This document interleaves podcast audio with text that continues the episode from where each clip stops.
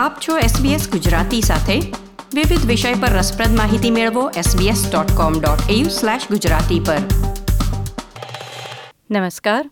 મંગળવાર છવ્વીસ એપ્રિલ બે હજાર બાવીસના મુખ્ય સમાચાર આપ સાંભળી રહ્યા છો નીતલ દેસાઈ પાસેથી SBS ગુજરાતી પર.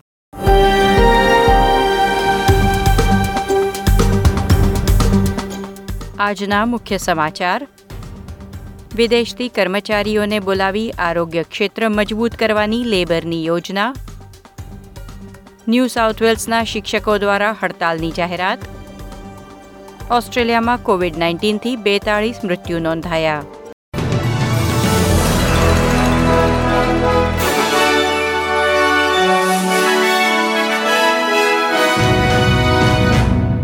પ્રસ્તુત છે સમાચાર વિગતવાર.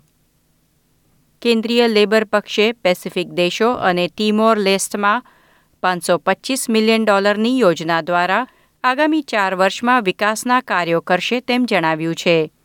ચીન સાથે સોલોમન ટાપુના સુરક્ષા કરાર બાદ પેસિફિક દેશો સાથેના સંબંધોના મુદ્દે વિરોધ પક્ષ સતત કેન્દ્ર સરકારની ટીકા કરી રહ્યો છે. લેબર પક્ષ તરફથી વિદેશી બાબતોના પ્રવક્તા પેની વોંગે જણાવ્યું હતું કે લેબર પક્ષ, ઇન્ફ્રાસ્ટ્રક્ચર, બ્રોડકાસ્ટિંગ અને પેસિફિક લેબર સ્કીમ જેવી યોજનાઓને મહત્વ આપશે. બીજી તરફ, કેન્દ્રીય સરકારે પેસિફિક દેશો સાથે તેમના સંબંધનો બચાવ કર્યો છે. સરકારે સોલોમન આઇલેન્ડે ચીન સાથે કરાર કર્યો. તેના અઠવાડિયા અગાઉ પેસિફિક મંત્રી ઝેડ સિસેલિયાને સોલોમન આઇલેન્ડની મુલાકાતે મોકલ્યા હતા.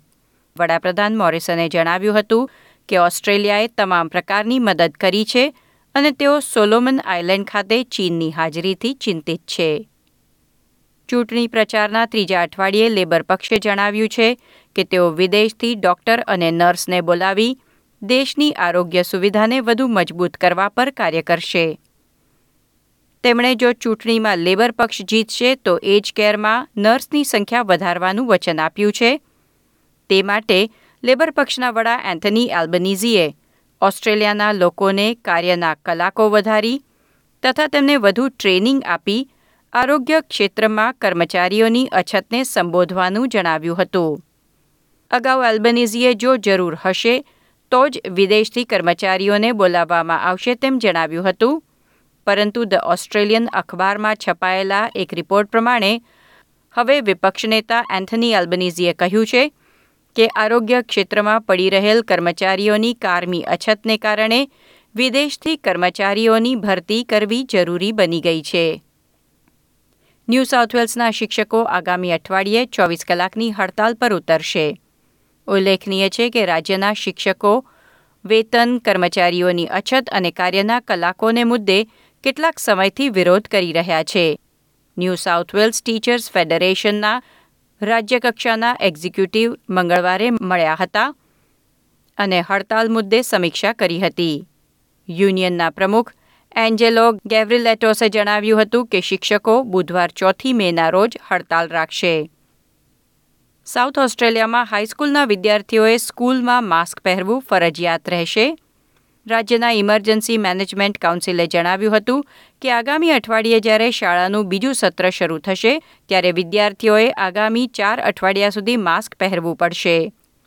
પ્રાથમિક શાળાના વિદ્યાર્થીઓએ માસ્ક પહેરવું પડશે નહીં, જોકે બંને પ્રાથમિક અને હાઈસ્કૂલના શિક્ષકોએ માસ્ક પહેરવું જરૂરી છે. મહામારી નિષ્ણાત ઓસ્ટ્રેલિયાના વિવિધ રાજ્યોને કોવિડ નાઇન્ટીનના નિયંત્રણો હળવા કરવા સામે ચેતવણી આપી રહ્યા છે. ઓસ્ટ્રેલિયન કેપિટલ ટેરેટરીએ આઇસોલેશનના નિયમમાં ફેરફારની જાહેરાત કરી છે.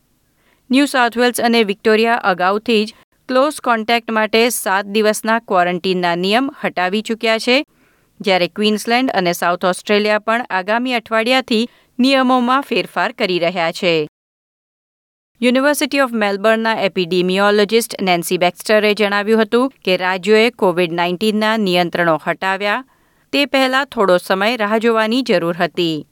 વધુમાં તેમણે ઉમેર્યું કે હાલમાં પીસીઆર ટેસ્ટનો પોઝિટિવ રેટ ઘણો ઊંચો છે. ઓસ્ટ્રેલિયામાં કોવિડ નાઇન્ટીનના આંકડા પર એક નજર નાખીએ, તો દેશમાં કોવિડ નાઇન્ટીનને કારણે કુલ બેતાળીસ મૃત્યુ નોંધાયા છે, જેમાં અઢાર મૃત્યુ ન્યૂ સાઉથ વેલ્સમાં, પંદર વિક્ટોરિયામાં, ક્વીન્સલેન્ડમાં એક, વેસ્ટર્ન ઓસ્ટ્રેલિયામાં આઠ, સાઉથ ઓસ્ટ્રેલિયામાં સાત તથા ટાઝમેનિયામાં એક દર્દીનું મૃત્યુ થયું છે. એસબીએસ ગુજરાતી પર આ હતા મંગળવાર, છવ્વીસ એપ્રિલ બે હજાર બાવીસના ચાર વાગ્યા સુધીના મુખ્ય સમાચાર. આ પ્રકારની વધુ માહિતી મેળવવા માંગો છો? અમને સાંભળી શકશો Apple podcast Google podcast Spotify કે જ્યાં પણ તમે તમારા પોડકાસ્ટ મેળવતા હોવ.